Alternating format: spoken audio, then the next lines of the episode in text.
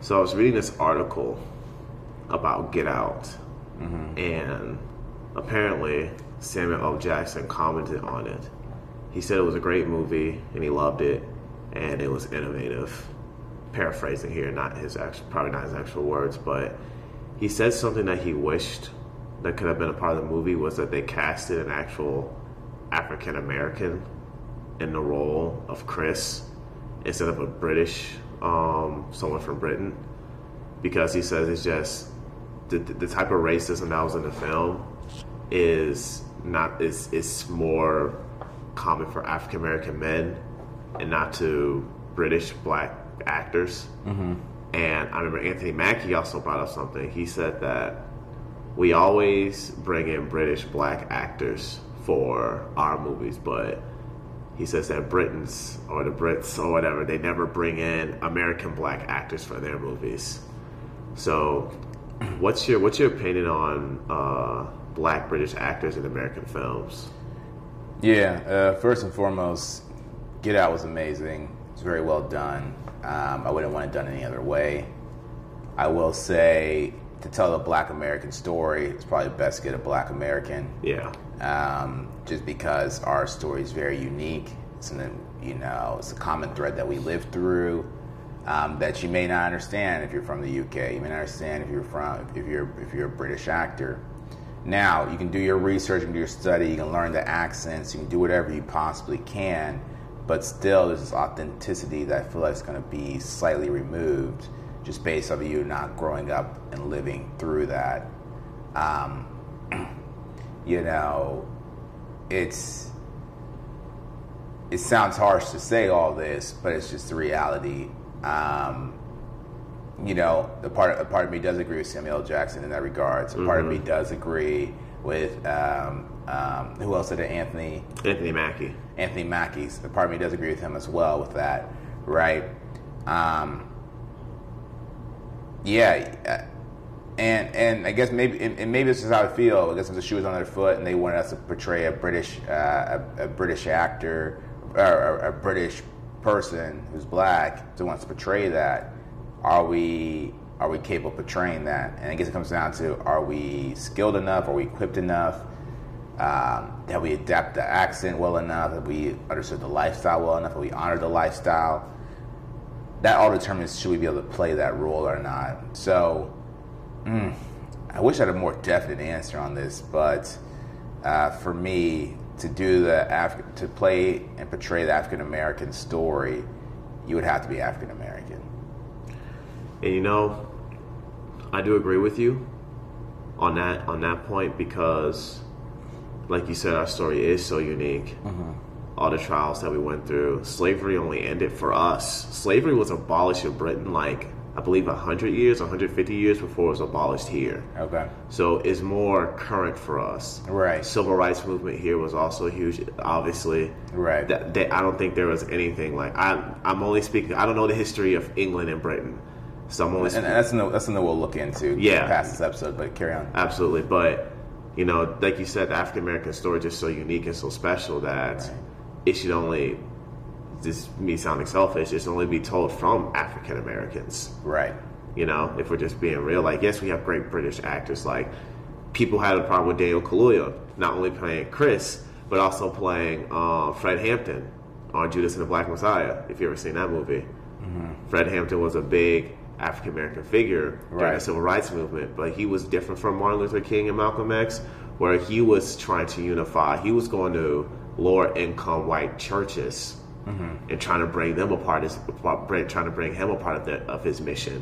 And it, he was doing it. He was getting Puerto Rican gangs, Dominican gangs, black, rival black gangs all together because the cool thing about Fred Hampton was he it wasn't a black versus white thing for him. It was a rich versus the poor.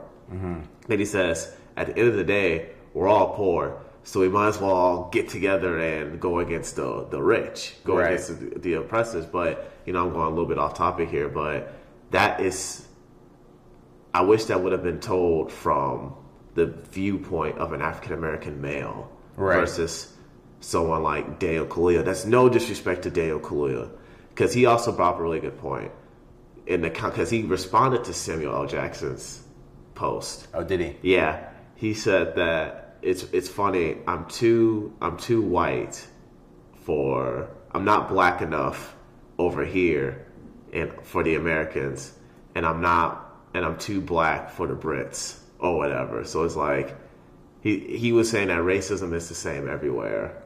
Yeah, And that's me just paraphrasing again. Yeah, I wonder if that's the original quote or that's from Drake because Drake said that in 2016. He said that when he was, he says, funny. Um, uh, he's like it's funny now. Uh, I used to be too black, but now I'm not black enough. He's talking. He said it's like in 2015 on an album. He said, you know, in Toronto, he's getting made fun of for being black, and now he's in the rap scene. He's not black enough.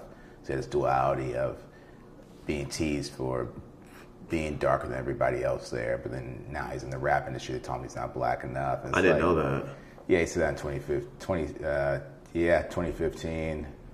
Um, a song called "You and the Six, and it's kind of his whole his whole the whole song's about that same premise, and so it's a really popular song, and we all like heard him talk about um, how he felt like he didn't belong in both places. Or he felt like he belonged in the rap scene more than he felt like he belonged at home because, you know, with his mom being a white mother who got impregnated by a black man, there's already jokes behind that and things like that. So he's already getting teased and bullied for that.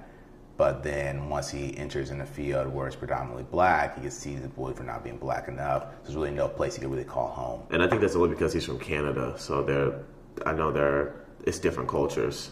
different cultures, and also you know, and you know, I, I, I, have, a lot, have a lot of mixed friends who go through that same scenario. So, a similar scenario. So it seems to be kind of, um, and and you may experience that because you said that you know you're you're a black male who was raised primarily in the suburbs. Yeah. And you say like, okay, well, I was too black for them, but not black enough for this. So there's a lot, there's a lot of people, a lot of minorities who relate to this, same- this same topic. Same with Mexican Americans. Mexican Americans feel that way. Asian Americans too. Exactly right, and so let's go. So let's go on the flip side. Let's look at the broader view of this. Is what I like to do on this on this show.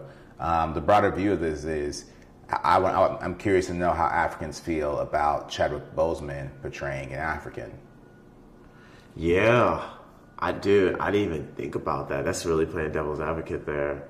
Yeah, I really, I'm really curious to know their true opinion about it, and they may, they may silence or muffle their true opinion about it simply because they're not familiar with seeing Africans.